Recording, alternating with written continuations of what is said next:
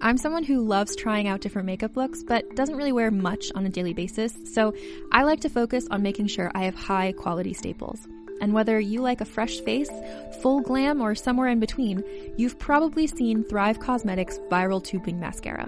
I've certainly seen it everywhere. You know, the one in the turquoise tube? So that mascara, along with all of Thrive Causemetics beauty products, are certified 100% vegan and cruelty free, which I look for in makeup, and they've got excellent quality to match. And something I didn't know from all the mascara videos I've seen is that for every product sold, Thrive Causemetics donates either that same product, another product that is needed more, or a monetary donation. They've worked with over 500 nonprofits to help with a wide range of causes like supporting cancer survivors, people experiencing homelessness, education access, and so much more. Knowing that makes me feel even better about using their products. And I do enjoy using them. Like I said, I like having high quality staples, and so my favorites are products that are multi purpose, like the Brilliant Eye Brightener. It comes in a bunch of colors, and I like using them as eyeliner, eyeshadow, and even highlighter. Thrive Causemetics is luxury beauty that gives back. Right now, you can get an exclusive 20% off your first order at thrivecausemetics.com slash thrive. That's Thrive Causemetics, C-A-U-S-E-M-E-T-I-C-S dot com slash thrive for 20% off your first order. Hi, I'm Alexis Ohanian. You may know me as one of the co-founders of Reddit, but more recently, a large part of my identity is being a father to my wonderful daughters. In my podcast, Business Dad, I hope to open the conversation about working parents a bit. You'll get to hear from a wide range of business dads, from Rainn Wilson and Guy Raz to Todd Carmichael and Shane Battier, to find out how they balance being a dad with a successful career. Business Dad is available now, so be sure to listen and subscribe wherever you get your podcasts.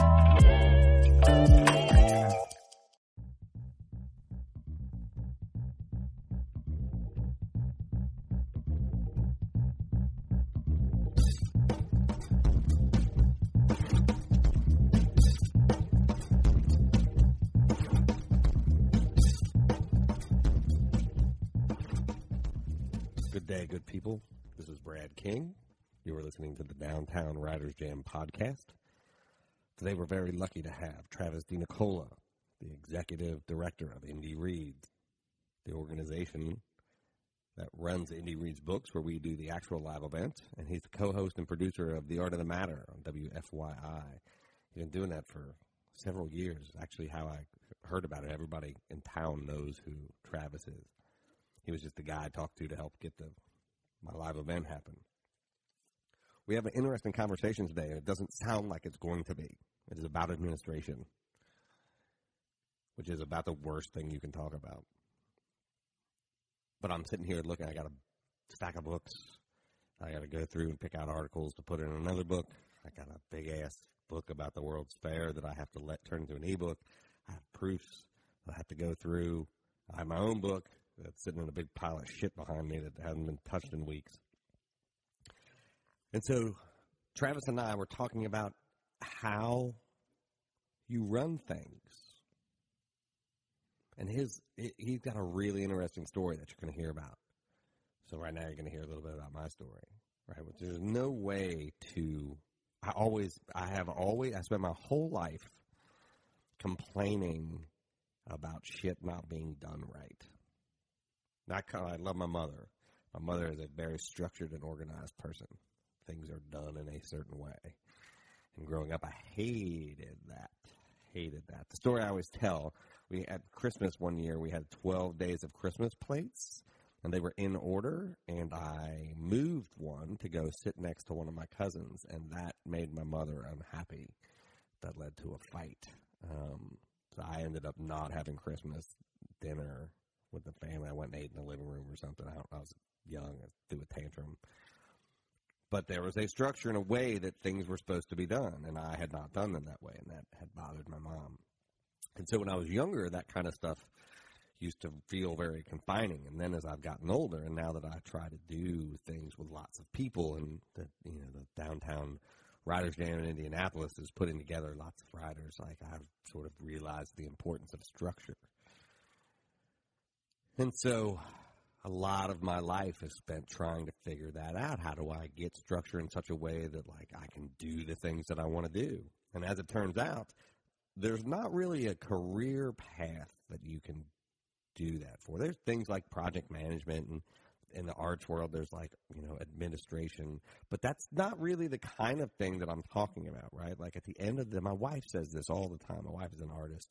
Um or what you know, part of what she does is she's an artist uh, is that artists don't know how to value the things that are important, right? Like they're very bad at um, saying this is a skill and this is the thing that I do and this is how much it costs and like if you want me to do this, I'm not going to do it just for the love of the art. I'm, you're going to pay me for it. If I'm going to do it for the love of the art, I'm going to do it for myself.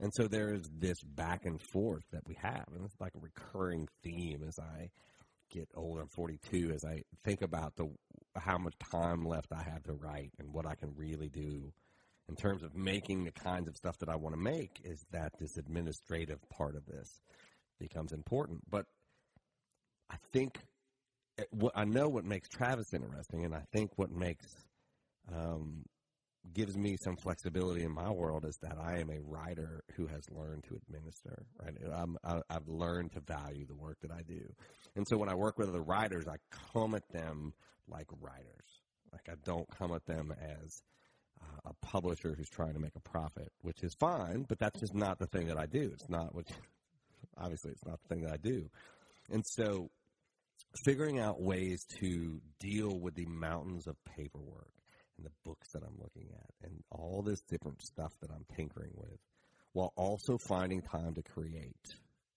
is really kind of a pain in my ass right now. I'm not doing a very good job at it. I'm spending way more time administering than I am writing.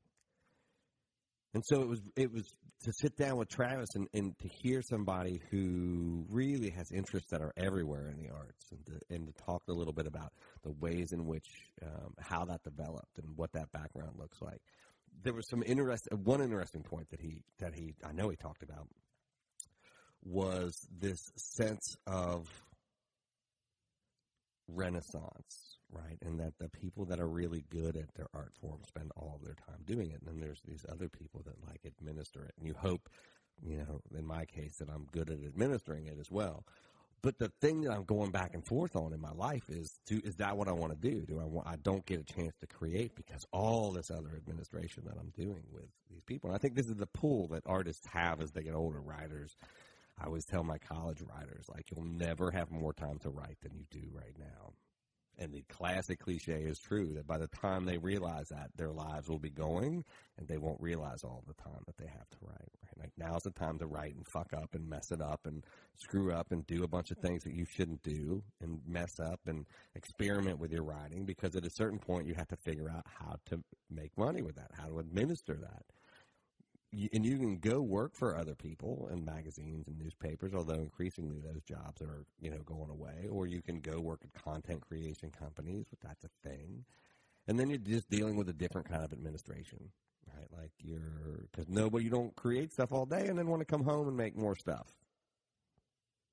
It's uh, hard to do that because nobody wants to make mindless stuff at their job. So you actually spend time thinking about it. So this is everything that's swirling around in the office right now, right? Like everything as I am surrounded and look, I'm looking for things that I can throw away and not do, um, but the piles keep happening.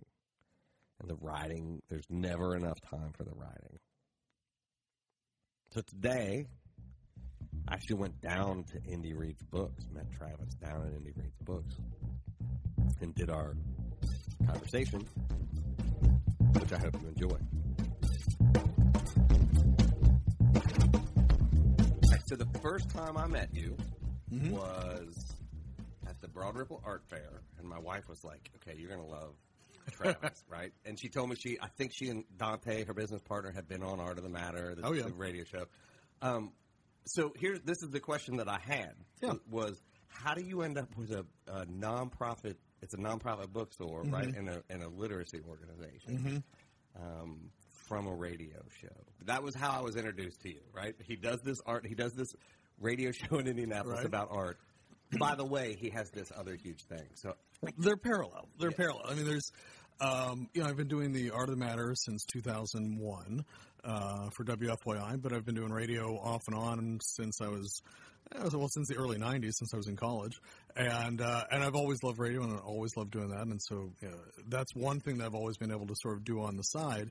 But my full time gig for the past eight years has been executive director of Indy Reads, which is the adult literacy program, and so I joined Indy Reads uh, in the fall of 2006 and uh, at the time the organization was uh, going through a lot of transition. It had been a program of the library for a long time and was being spun off from the library because of budget issues they were dealing with, and and uh, so the organization was becoming independent. And that's when I was hired on to sort of take the organization into that independent state, and. Um, and it's been a, a great, great run uh, working with Indy Reads, and still love the organization and what I get to do there. And then uh, in the course of that, though, um, the short answer, we can talk a lot more about this, is that uh, you know I had always wanted to open a bookstore in Indianapolis since I moved here, and uh, was sort of looking for different ways to figure out how to do that, and started coming up with a plan. And really, it was about 2009 when we first started talking about the idea of a uh, bookstore tied to the Indy Reads organization, and uh, and so there we are. But it's it's it's it's taken a while to get here. So okay, before we get before Yeah. we get to the where you came from, why do you want to open a bookstore? Right, like it's we're at the time when bookstores are going out of business left right, and so your idea was we need a bookstore. Yeah, so you know when I moved to Indianapolis in '96. Uh, I was really surprised to find that there were so few bookstores in this community. And actually, after doing some research, found out that um, Indianapolis has uh, uh, the, some of the fewest number of bookstores per capita of any major city. Really? Yeah, and always has for whatever reason. It just it's never been a big bookstore town. And um, you know, and and I had loved working at a bookstore, independent bookstore, uh, when I was in college, and uh, you know, always really enjoyed that and love the physical presence of a Yeah. bookstore. You know, first thing I do when I go on, you know, on a trip to a new town is you know find the art museum and find the bookstore. I find? I, I look for the independent bookstores. I look for the and find the baseball stadium too. Right. You know, but those are But- easier to find Yeah, the independent yeah, bookstores. exactly. Like And- when I went to, I think it was Pro- Tree Hugger Dan's. It's either in Budapest or Prague. Hmm. Like it's this famous bookstore that like expats in other like Yeah. this other country. Like so, you get off the you get off the plane and you immediately go to that bookstore. Mm-hmm. And I always look for that bookstore in town. Exactly, and you know, and we didn't really have one here in No. Indianapolis. And uh, you know, for a long, long time, I was thinking, you know, I wanted to have a bookstore on Mass Ave. I've always, you know, since I moved here, I've always been drawn to Mass Ave and and the Chatterbox and other you know businesses up and down the avenue, and had really looked into for a number of years sort of what it would take, uh, looking, you know, working on a business plan to try to figure out what it would take to make a bookstore work on Mass Ave. And uh, and honestly, the numbers kept on coming back pretty bad. And you know, and this was even before you know borders closed, Right. and even before uh, e-readers and all that stuff. But you're right. I mean, the bookstore business has has changed dramatically over the past 20 years. Right. And you know, you look at, at you know huge bookstores that people thought would never close, like Borders. Um, you know, pretty much, from my understanding, the main reason Barnes and Noble even stays in business is because um, of their textbook uh, stores. I mean, they have pretty much every textbook store at every major university in the country, and that's kind of what keeps them afloat. You know, and, and so for a small store or even a bigger store like a Barnes and Noble or Borders to keep, compete with Amazon or the discount warehouses, you know, Sam's Club or whatever, is really tough, and you got to really find a niche. And uh, you know, and, and I never gave ho- up hope on it, but I, it was always sort of a way, like trying to figure out a way to make it work. Yeah. And you know, and and I'll tell you that that what really first kind of inspired me was I was. Um, uh, I remember, you know, thinking about Global Gifts, and, and they have a you know great location here on Mass Ave, and it's a not-for-profit organization and and supports um, sustainable work and and living uh, from third world countries, creating goods, and you know they have some paid managers, but pretty much all their staff are volunteers. And I started thinking about that, like, you know, what if we could tie a bookstore into Indy Reads, where we would have volunteers running the store, and uh, you know, we could, you know, focus on used books that were donated. Yep, yep. And, and that was really where the plan first started to sort of come about in about 2009 was thinking, okay, if we could, you know, I mean, the three most expensive things that there are in running a bookstore, the staff, the stock, and the space. And it was sort of like, okay, if we can you know, really, you know, reduce the amount that we spend on inventory because of donations, and reduce the amount we spend on staffing because of volunteers, then you know, we still have the space, but maybe that's doable. Yeah. And uh, Were you that's looking what we at- found out. Were you looking at places? So I lived in San Francisco, right, where like Dave Eggers has the pirate shop, and the. Uh, did you look at other models like that? Because I know, like Inkwell down in Cincinnati, like there are spaces where there are like physical, like Cincinnati has a physical location mm-hmm. where they do literacy outreach there for kids, but then mm-hmm. they go out and do like. Were you looking at those things, or was this really like a?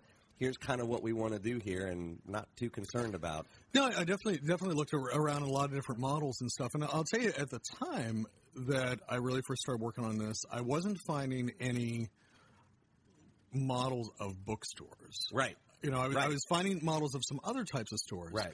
or other types of programs, certainly, but I wasn't finding anything with a bookstore that was tied to a literacy organization or a bookstore run as a non for profit. Now, that was, again, in 2009. Here we are five years later, whatever.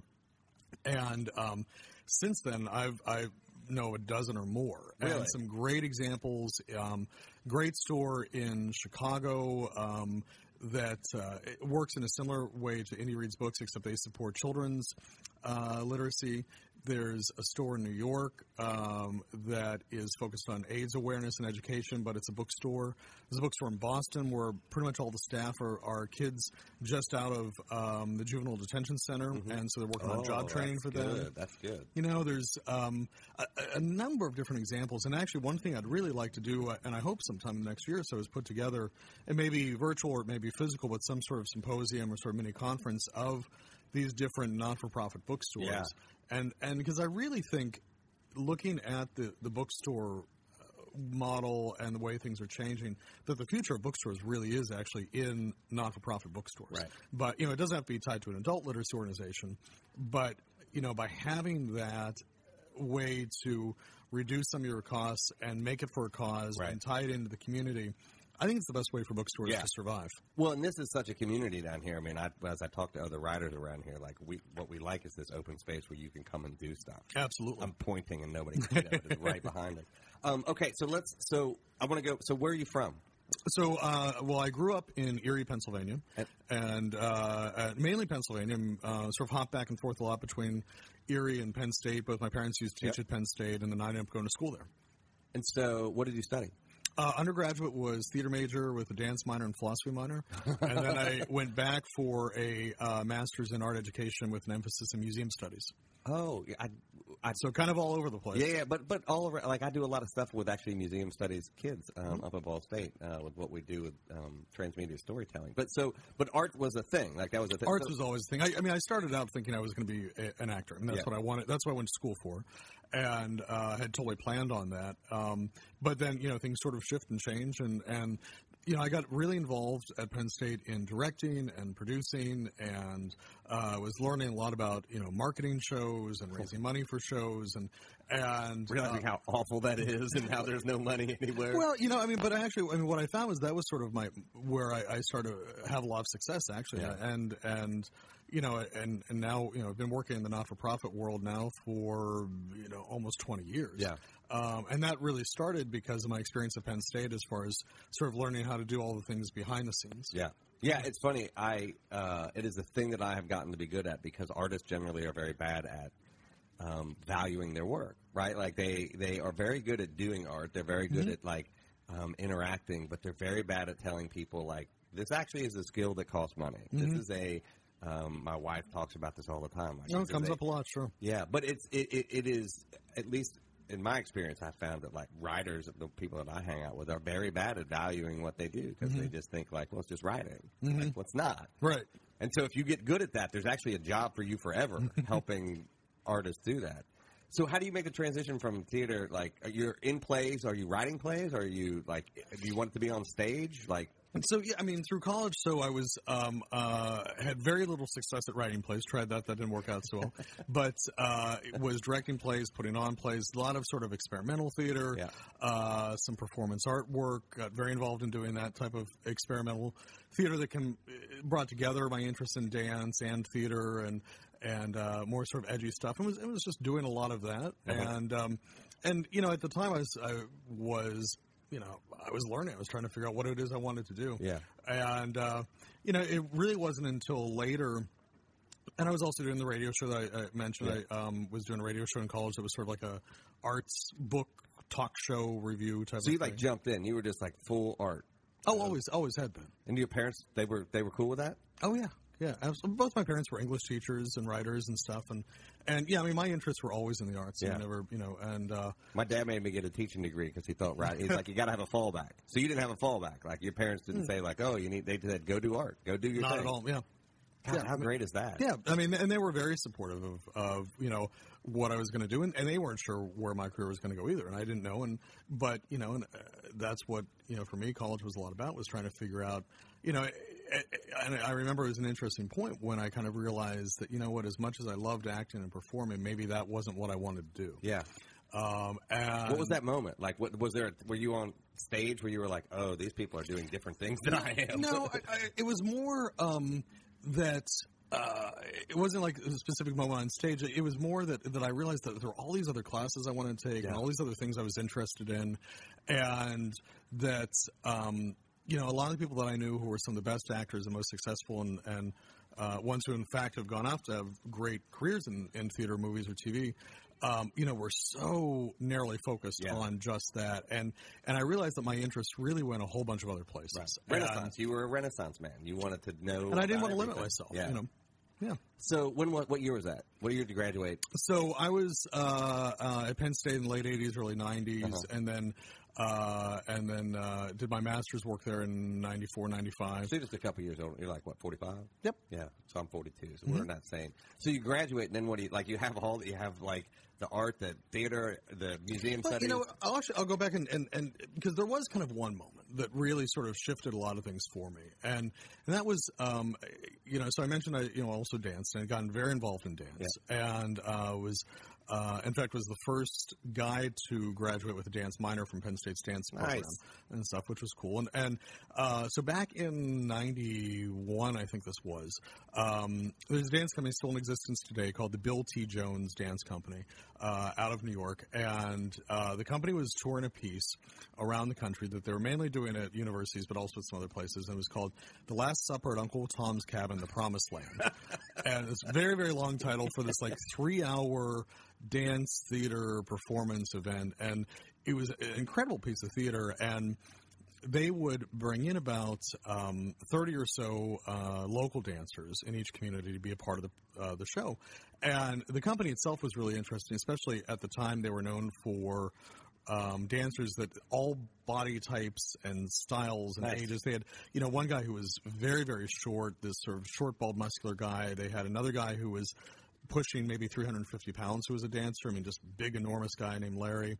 There was an older couple in their 70s that were part of the company.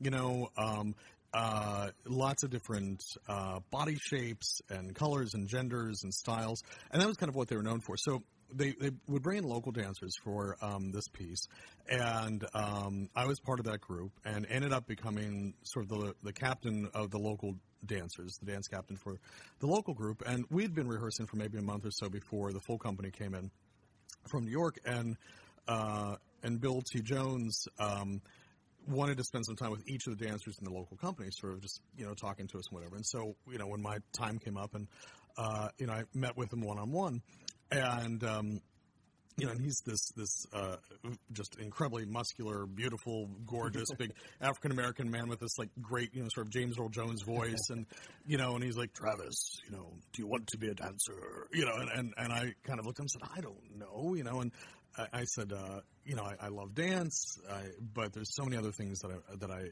really, you know, love, and this was also at the same time as uh, if you think back hard to uh, what was called the NEA 4, with four uh, artists who had been given NEA individual grants, and then those grants were rescinded because of the content uh, of what uh, their work included, upset Jesse Helms, and there was a huge scandal at the time.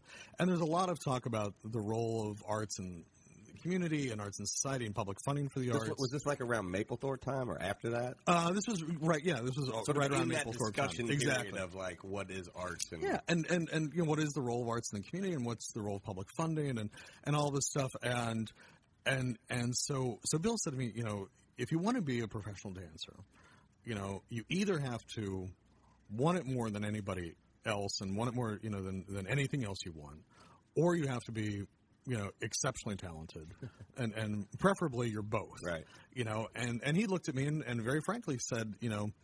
Clearly, it's not what you you know. It's not the only thing you want because there were Right. you know I had a lot of other interests. Right. And then he said, um, "And you're also not the best dancer," you know, and, and, which was true. And but you know it was kind of like have a good time. Good luck. you know, and and he said, you know, you know, professional dance is not going to be a career for you, Right. You know, and he said, but and and this was, and I really took this to heart. He said, you know, you you've become a leader, you know, here with this with this company in the community. He said, you know, it's clear to me in the interaction we had had at that point. Uh, you know that my passions went beyond that, and that I had an interest in advocacy. Yeah. And he said, you know, he's like, in the arts, we need leaders like you who can stand up for us and articulate what it is that we're trying to do, and whether it's to politicians or the public or funders or what have you. He's like, that's what you should do. Yeah. And for me, that was it had been something in the back of my mind for a long time, but when I heard him say it, it was like, oh yeah, that does kind of make sense, doesn't Yeah. it? So that was a big shifting Yeah. point for me. And it's not like a job, right? Like you can't go to college and say, "I would like to be an advocate." Like that's not a thing. Like I feel like you just kind of have to fall into those things, or you reach a point where you're it's like. I mean, I mean, there are so many universities now. I mean, Butler has a great program in arts administration, Yeah. which is you know similar but different. Um, but you know, twenty plus years ago, there were no programs like that anywhere in the country. right. But what you do is not administered, right? Like you. I mean, obviously you are. I, I mean, I've done that, here, right. But it is when people talk about you. Because they talk about you, they it is a collection of artists from various backgrounds who talk about you talking about the arts, right? Mm-hmm. Or you advocating, and so I see my major role is is to help build audiences. Right. I mean, and that's what I do through art of the But they trust you, right? Like these artists in town trust you. They know I- I that you so, are yeah. one of. The, I'm telling you, they do. Yeah. I don't know them all, but we have secret meetings where you're not invited. I've heard about this, Right, and Uh, like that's a thing that I don't think you can learn in school. You can't. You have to be from the art world Mm-hmm. or an artist of some kind. I think to have that trust. The external, you can't just come in and say, "Well, I'm going to be the business person," but trust me, Right. I'll support you, right? Because Mm-hmm. that has not been traditionally. I think that's a very good point. Yeah. And so I think that you're in a unique. One of the reasons I wanted to talk to you was because it is a unique position to be in. It's a unique position to get to where you are both of the art world, but also an advocate for, but also a, one that I think both sides listen to. Mm-hmm. Right, like you can raise money, and when people talk, they don't think like, oh, he doesn't have a plan, right? Right, like he's right. just doing it for the betterment of mankind. He's doing it for the betterment of mankind, and here's the business for which we will not lose all of your money, right? Like it's funny, but Yeah. it's a skill that I think if you looked around, you might say not a lot of people know how to do that. I, I think I've been very lucky to figure out how to make a career out of doing that. Yeah. Yeah, and there, but I will say one, and you can speak to this better than I can. I, I, I see a lot of folks in Indianapolis talking that way, like the Cultural Trail that's down here. Like I mm-hmm. feel like there's a there is a big group of artists, artist minded people who are. I've only been in Indiana for I think what five or six years, and like it feels like an art town to me. I think you know it, it's it's been really interesting for me to see that evolve because I think there's so many creative people in this city. Yeah. and are doing really innovative things that are not maybe you know traditional arts, but ways of making the town more culturally interesting. I mean, you mentioned the cultural trail, and you know Brian Payne, who runs CICF, that was I mean his entire idea to create the cultural trail. Brian's background, I don't know if you know this, but he was a theater major also. Really? Yeah. Um, you know, and so he comes to it also from a you know an arts and cultural background, as do I think many other people in the city who you know who, who approach things with maybe a little bit more uh, creativity than you would suspect. I mean, it kind of makes sense, right? It's an interactive th- experience, right? Like what you're trying to do is create sort of an audience out of nothing. Like so, having that theater background and improv or whatever it is, going through those things gets you to think about that. I think it's very true, and even even with the bookstore. I mean, so you mentioned earlier about the space we have for writers to to read their work and for audiences. I mean, when we first started planning out this bookstore, I mean, I was very concerned about you know what it looked like, what it felt like, because in many ways it is like a theater space. Yeah. Both you know both when we have events, but even for just the customer coming in, Yeah. I wanted it to feel like this was a very very different type of space that. You know, I, I remember the first time I met with Nikki Sutton, the designer we worked with on the space, and and we both sort of came to this point where we said we we didn't know what the store was going to look like. We didn't even know the location of it, but we both knew that the store had to be a celebration of books and literacy, Right. and that everything we did had to be based around that idea Yeah. of celebrating books and literacy all throughout the, the design Yeah. and the feel and all that. Every every author that I have talked to, that I've now brought about twenty five of them down here. Mm-hmm. Like they're all like, "Holy shit!" Like every bookstore should be like this. Mm-hmm. Um, if every Barnes and Noble and Borders went out of business, obviously Borders, Barnes and like I wouldn't miss it. Right? I think one of the worst things that's happened is like the giant commodification of books. oh yeah. um, because the joy of this space is, and the Tree Hugger Dan's and these other sort of places, is that you get to go in and I can sit down and don't feel like I have to buy something. Absolutely. Right? This is a space to be. Yeah, this is it's first and foremost a space, a community space that loves literacy and books. Right. You know, it happens to also be a bookstore Right. it happens to have a space for events, but first and foremost, it's you know it's a space that we want people to use. Yeah. So, so you graduate. Yeah. It's 95, 94, 95, somewhere around So there. end up yeah getting my, my master's in art education. and what do you do? Do you go teach? so I really thought at the time that I was going to end up working at a museum, Uh-huh. um, and that was really what I wanted to. I love museums, Yeah. and Um, um, They're great. you know, and, and I wasn't sure if that was going to be in uh, education or marketing or what sort of capacity, Yeah. but uh, fundraising. But I was looking at a lot of museum jobs, also other arts organizations. Um, I had an opportunity to teach English in Korea for a semester, uh, so I went to Seoul and taught at Seoul National University. And uh, as I was finishing up my thesis, and then when I got back and So you did that while you were in graduate school? yeah, yeah, it was it was kind of a way to make a little money while I was you know finishing writing my thesis, and my thesis was actually on um, how art museums can use this new thing called the internet uh, to uh, to basically reach new audiences. They haven't read that education yet. and promotion. yeah.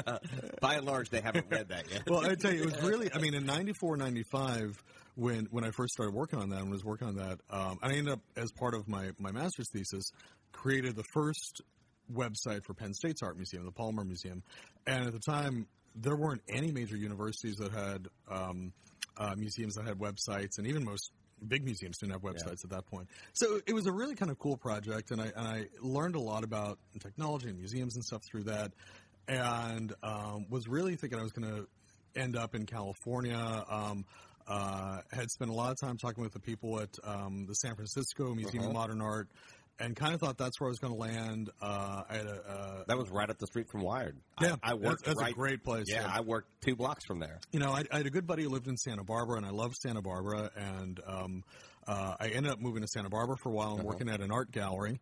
And my thought was sort of like, okay, this you know gives me, you know, I'm, I'm out in California, it gets me closer to where I thought I was going to be. Right. So And- why why did you think you needed to be there? Uh, you know, I I, I, Because mean, I, was out there for five years I too. was looking at either coast, you know, and and I spent a lot of time in New York when I was growing up, and I love New York City. Yeah.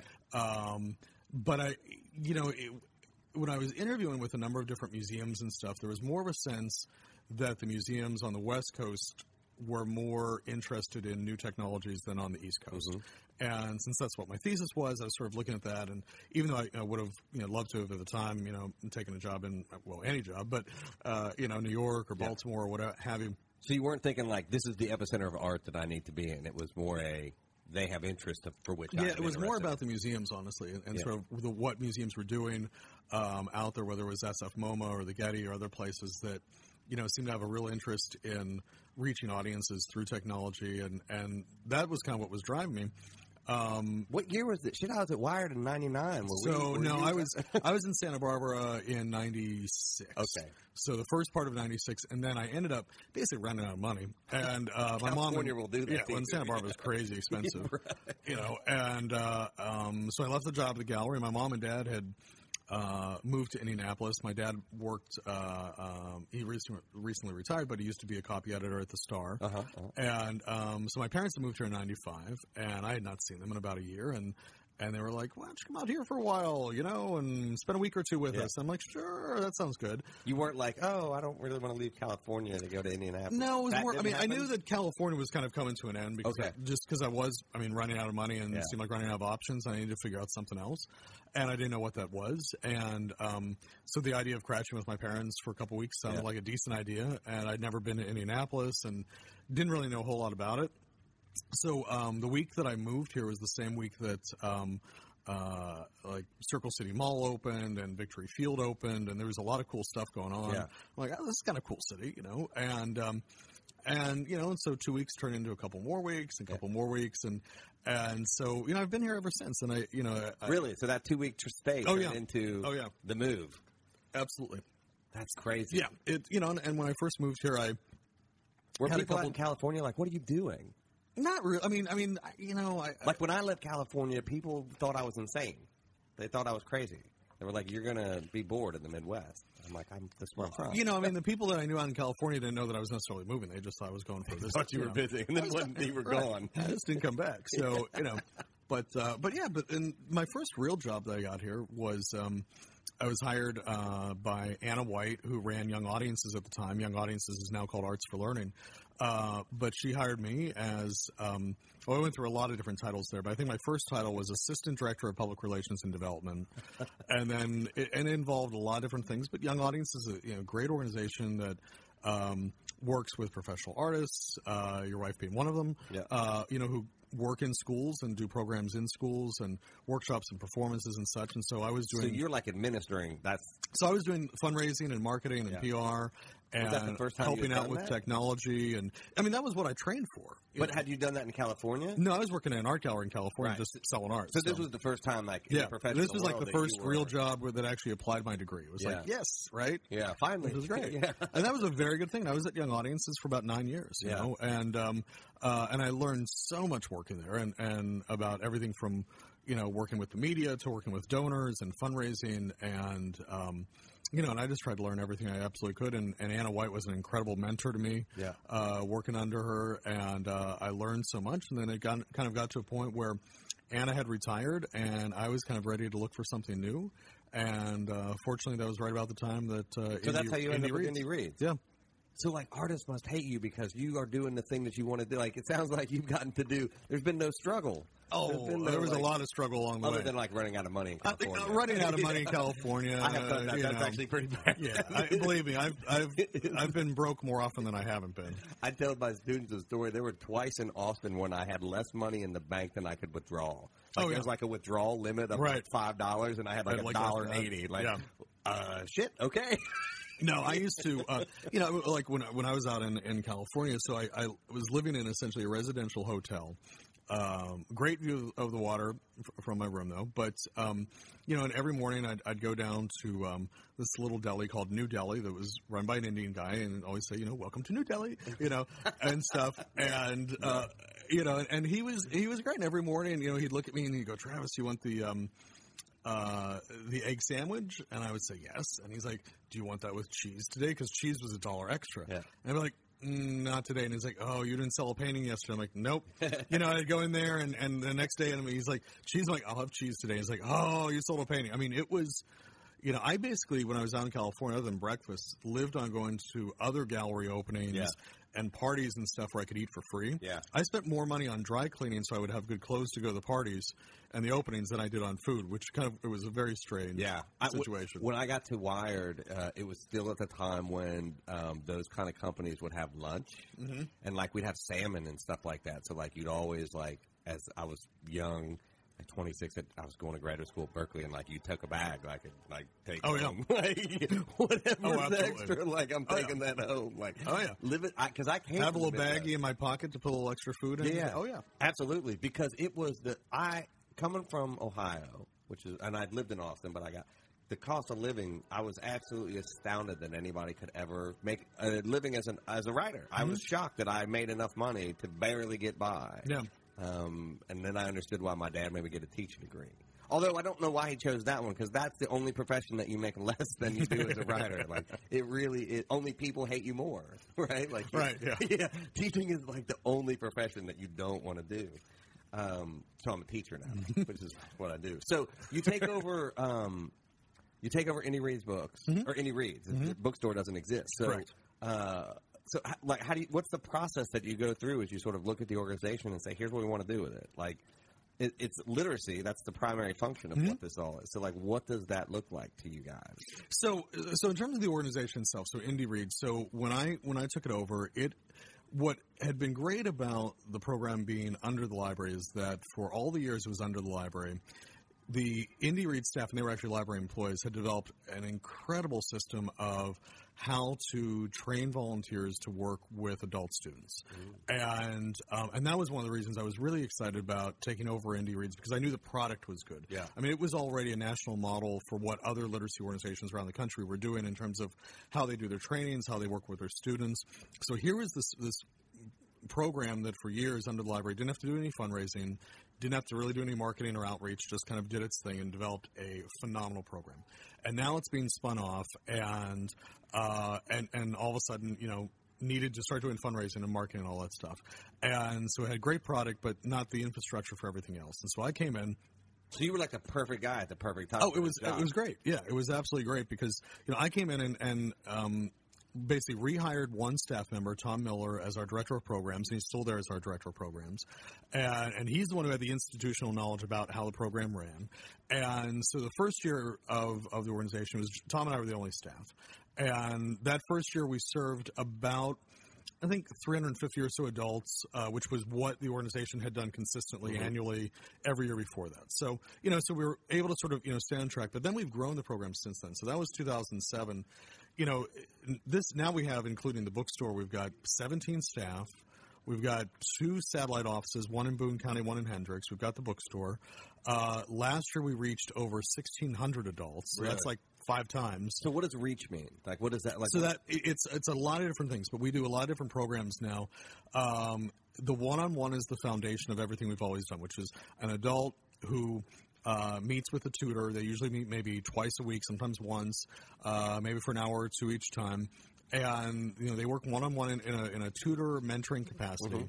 Uh, to improve reading and writing skills, and and they may do that at our office, at the bookstore, at a coffee shop, at a church, at a library, wherever they do is it. it a set curriculum or is it like It's- you it's- hire or get educators to do it? Like, it's it, it's set Or to yes. some extent. Um, I mean, all of our tutoring is really based on the needs of the student. So if we have a student who comes in, you know, and, and they really want to get their driver's license, or they really want to be able to read to their kids or read a recipe, I mean, we really kind of focus on what their own goals and needs are. so it's actionable, not like we want you to read classic literature. Exactly. It is how can we but that being function? said, you know, so we, we focus on the students' goals, but then we do have very specific curriculum, Mm-hmm. some that we've developed, some that we get from the National ProLiteracy Organization, which does a lot of uh, research in this as well and, and has its own publishing house. And we sort of use a combination of that, and, and our staff really then works with the volunteer tutor to figure out what's sort of the best course of action for each individual student. Yeah. And that's most of what we do now. But since then, we've also added what we call literacy labs. And the labs, we now have, I think, 33 labs in operation around the city. The labs are pretty much always in partnership with another organization.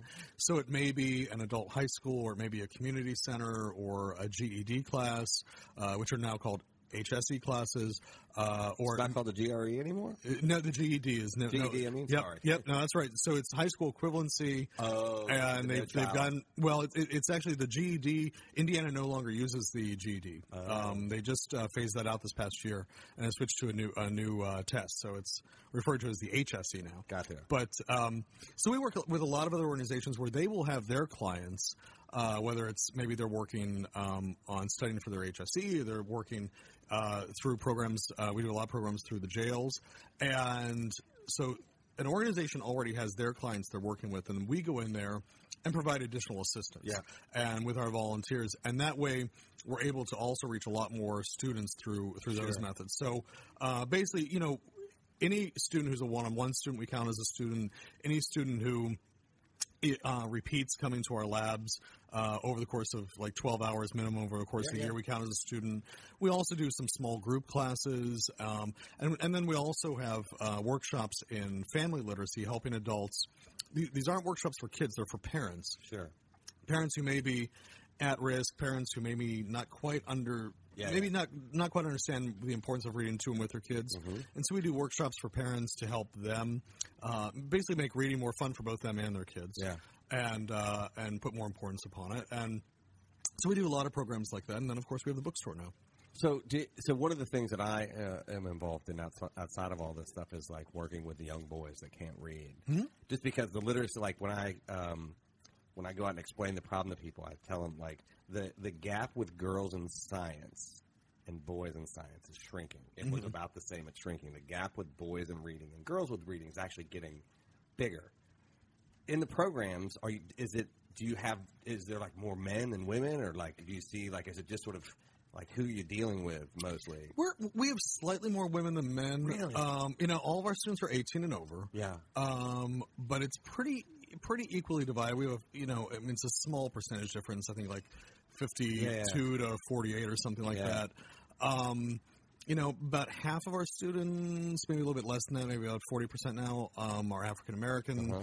Uh, and then about maybe 20% or so are Hispanic, Latino. Um, and then the rest is um, about maybe 20% uh, Caucasian. And then you've got sort of a mix of everything else in Yeah. there. Um, Do they primarily come students- to like because they got a thing that they need to do, like a license or? Well, it's an interesting thing. I mean, we, you know, we have students who are 18, we have students who are 80, Yeah. and, and everything in between. Um, most of them are uh, report self-report as being from low-income households. sure, sure. Um, and you know, very few of them ever graduated from high school. and we certainly see some. It, it, it is a really interesting thing what drives a student to come into the program. And we, one thing we hear frequently is that, um, you know, maybe they were uh, relying on someone else to take care of their banking for them because they couldn't really understand their banking and you know needed to have a checking account for whatever. And then they find out that uh, whoever it was that was taking care of their banking ripped them off, you know, and or you know we hear things about someone who has a job and just got promoted, and the old job they didn't need to read and now they do, Yeah. and they're really terrified about telling their boss they can't read. Yeah. You know, we have people. Uh, a lot of people are motivated because they've become parents. They want to be able to help their kids with their homework, I would think that's a lot of people that like Yeah. suddenly you have your kids doing stuff and can't. And they can't help them. Yeah. want to be able to do so. You know, I talked to the symphony about how do we how do we help grow their their audience, and one of the things that um, we always say is that people don't come to the symphony because they feel dumb, right? Like you read like, oh, Right. he was trained in Venice, and I'm like, I don't know what that means. Like, well, I don't want to go see that. And so, how do you then put those in, in into things that people understand, like what trained in Venice means? Sure. Like, how do we? And I, I feel I don't know, but my sense, just working with young boys and, and having taught middle school and stuff like that, and being trained to teach those kids, I- just see that embarrassment and fear shuts them off at that early age. And Oh, I just got to think that gets like worse and worse and worse and worse. So when it's those people- terrifying. I- mean, to not be able to read and and you know, and to to admit but have that to admit someone, it, right? yeah. It's not that's It's a not very difficult thing. because you just think everybody should be able to do this, right? Like this is a basic thing. Um, You know, we'll we'll have students who, um, you know, been able to successfully hide it from their spouse or their kids. Um, It's like addiction. I'm a You know? recovering addict. Like you learn to keep Yeah. people. I mean, it's not hard Yeah. if you spend all of your time doing that. right, exactly, and it takes up an enormous amount of time and effort. And psychic energy, it's Yeah. just like it beats you down to the point where Sure. it like makes you. It just you know you devalue everything about yourself Right. because you can't do that thing. Yeah. Do you, I bet when you have successes that it's just like Oh, it's awesome. I mean, it's so cool to see. You know, we do an event, a student and tutor recognition event every fall, and that one's coming up soon. And and uh, you know, where we give out awards for like you know all stars and student Yeah, year yeah. and volunteers. You know, and have the students go up and tell their stories and share like you know what they've accomplished and where they've come from Yeah. is amazing. It's. well, I have. I told my dad when I was talking. You know, I'm 42, and like my writing is great, and I love it. And I'm not I'm never going to be Hemingway, but I reached a point in my life where helping my students be able to tell the stories they want to in a better way. Like I get far more joy out of that than I get out of like writing is terrible. It's an awful process, but. Taking somebody else through that and getting them to like just even those little tiny mini breaks, Taking them through that terrible process. yeah, yeah, right. And I'm like, this shit's yours now, man. Like, whatever you do with it, it is. There is something about that that makes the art worthwhile, right? Because it's not art to me has never been a product; it's a process, and this literacy stuff is a process. Oh yeah, Right? absolutely. They get excited about the product at the end, but Sure. hope I bet the ones that do really well want to go back and learn more. Like they want to continue that process. Oh yeah, like you know we have a lot of students who've stayed with us for years because they, not because they, um, you know, haven't learned how to read, but they still want that support and Yeah. interaction and, and keep want they want to keep practicing. Me, uh, my the guy who taught me in graduate school. His name's Bill Drummond, and he if you uh, Google him, he's amazing. You know, first um, African American Middle East correspondent for the L.A. Times in like seventy two. He founding editor of Morning Edition. Like uh, just just worked Okay. for Jimmy Carter. Like he's that guy, right? Like, uh, and he teaches in San Quentin. He, he teaches at Berkeley, the Graduate School of Journalism, and then he runs a, a program in San Quentin. And we were talking. He makes the kids, uh, the kids, the the prisoners write their own obituaries. That's a, an assignment he's Wow. always had to do. Yeah. Is like we wrote our obituary the first week at Berkeley. Like, Mm-hmm. what would it look like? And he wants to publish them as a book Hmm. because he he was sort of sending them to me last night. And he's like, holy shit! Like, it's the most personal writing they've ever done. Yeah, right? sure so it it's is. very tied into what they've done. So it's literacy. They they re they brought back the San Quentin newspaper. Mm-hmm. So they now have an inmate produced newspaper, which hadn't been published since the '60s. That's awesome. Um, have you guys thought about doing something like so? I, we're try, I'm trying. Bill and I are working on how can we print the obituaries Hmm. written by the guys in San Quentin who are there for life. They're never Right. getting out. Right. What does their obituary look like, and so that you can read into the lives of what? Have you guys thought about? Doing something like that out of the literacy program? Well, we, we have had um, some collections of student writings in the past Yeah. uh, that we've published, um, and uh, we we basically now have sort of a uh, student newsletter that goes out to students and tutors, where Yeah. you know students write essays or stories, or in some cases like reviews of plays, because we have a program where we take students to see plays at the IRT, and Yeah. you know, and, and the student tutor will also read the book that the play is based on, you know, whether it's like Diary of Anne Frank or you know To Kill a Mockingbird or something like that. And so students, you know, write about that. So we have a lot of student writings. Some we put up on the website, um, but a lot we publish through that. Um, right now, I mean, the thing that we're most excited about is the Indy Writes books, which is our first real publication that the bookstore is doing. Yeah. That features uh, about 29 different Indiana uh, uh, authors, or some near Indiana related, but all, all authors uh, who've been really supportive and a part Yeah. of making the bookstore successful. And so that book's coming out this fall. We're really thrilled about that. It's just a, a great collection of uh, some really neat work. I mean, fiction, nonfiction. There's some essays. There's some poems. There's some puzzles. You know, it's, it's a pretty cool thing. Uh, you know, John Green is in there. Dan Wakefield, Barb Shoup, um, the puzzle master Will Shortz. Uh, you know, Susan Neville, Cathy Day. I mean, the list just goes on and Yeah. on. Ben Winters. I mean, lots of great authors that have uh, contributed to this book. So is that sort of like the next thing that you guys are going to do? No, I mean, obviously you're not going to be a publishing house, but like beginning to look at how you can move.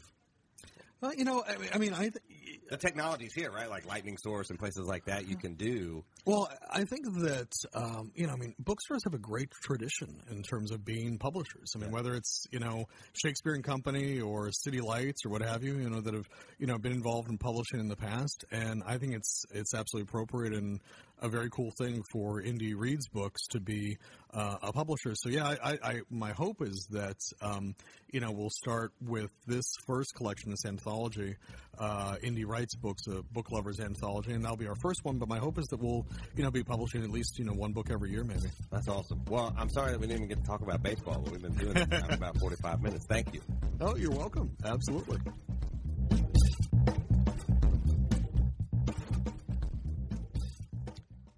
There you have it. That's our conversation with Travis. He's got his fingers on the pulse of everything that's happening going on around Indianapolis. He's really is a renaissance man in just about every sense of the word. What we didn't get to talk to, which I'm really sad about, uh, is his obsession with baseball and stadiums. Um, we spent a good 20 minutes, to 15, 20 minutes before we uh, started recording talking about that. Um, he's a huge baseball fan, which in my books makes him number one. Make sure you go to indyreadsbooks.org, where you can read all about the bookstore, where we do everything, um, where we do all of our events, um, but also uh, sort of the heart and soul of what is beginning to happen here in Indianapolis. And if you don't live in Indianapolis, you can go and check it out and see the kinds of things that we are doing here and that you should be doing as well. You can also go to indyreads.org, which is the parent organization, and that's where you can find out all the information um, about uh, the book that is coming out soon, um, the adult literacy programs, and all of that kind of fun stuff. Indy Writes Books is the name of the book that's coming out. Uh, it will be, I think it's available sometime um, at the end of September, but I don't exactly know. But indyreads.org, that's where you can go to find out about that.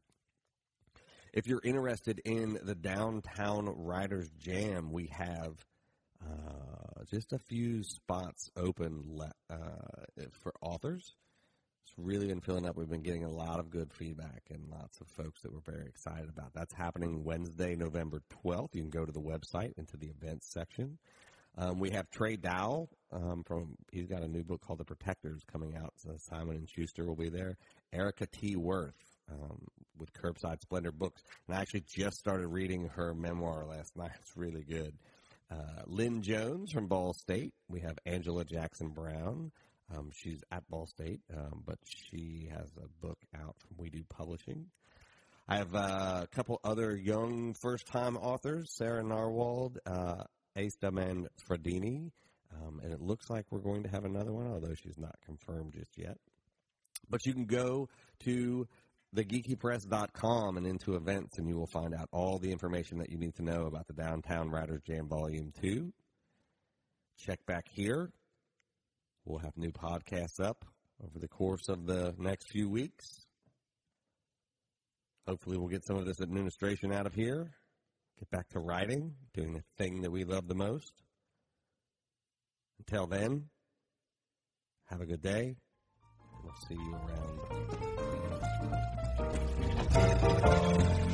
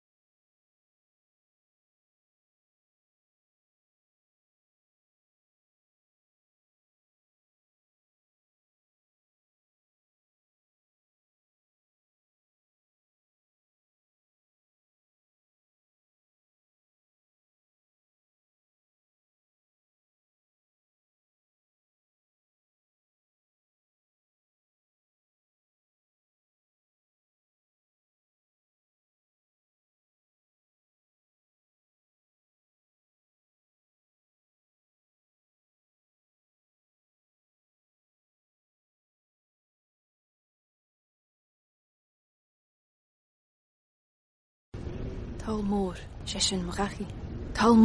Is my home. My family have worked the land for generations. My gran says the island does not belong to us, but we belong to the island. And we must be ready, for a great evil is coming, and death follows with it.